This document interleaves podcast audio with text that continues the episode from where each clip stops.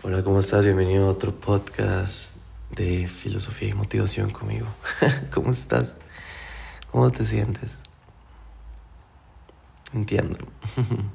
Mira, hace poco estaba yo grabando un reel acerca de, cuando hablan mal de mí o cuando hay haters en nuestra vida que nos quieren hacer la vida imposible.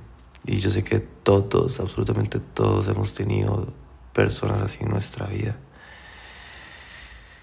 Pero mm, bueno, en base a mi experiencia, yo te puedo decir que mm, las personas que son felices no pierden el tiempo haciendo el mal a los demás. El mal, siento que el mal es una cosa para gente que es infeliz, que está frustrada, que es mediocre o envidiosa. Y yo me he topado con muchas personas así en mi vida y personas cercanas. Mm, han sido personas hasta mejores amigos, créeme. Personas que yo consideraba una familia. Y no, y, y han hecho cosas que, que a mi perspectiva son malas y me han hecho daño. Mm, hay algo, hay un dicho en la filosofía estoica que dice que la gente no te hace daño porque quiere.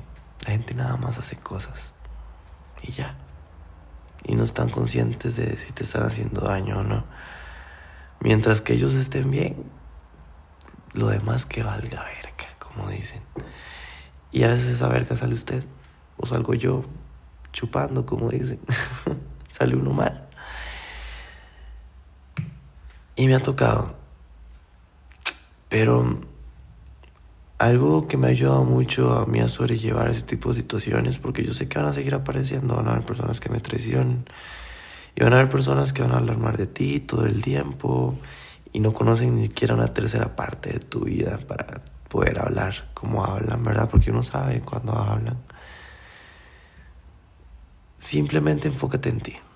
O sea, enfoca todo tu tiempo, toda tu energía en lo que realmente importa. No vas a hacer nada sobre la opinión de los demás, créeme. Puedes hablar con el que quieras para cambiar, hacer que cambie de opinión. Puedes charlar, puedes... Vea, yo he perdido... Yo soy muy directo y, y, y, cuando tengo que decir algo lo digo y se lo digo a la persona de frente, sí, de fijos. Yo hago eso. Pero hasta ahí. Yo no trato de convencer absolutamente a nadie, nada más doy mi punto de vista y mi opinión y les digo lo que siento y cómo estoy y las cosas como son. Si ellos no lo quieren ver y quieren creer su verdad, y también están bienvenidos a que crean su verdad y, y yo no tengo poder sobre eso. Entonces ya cumplí conmigo mismo de, de hacerme sentir, de expresarme y ya lo que piensen, que piensen lo que quieran, que hablen lo que quieran hablar.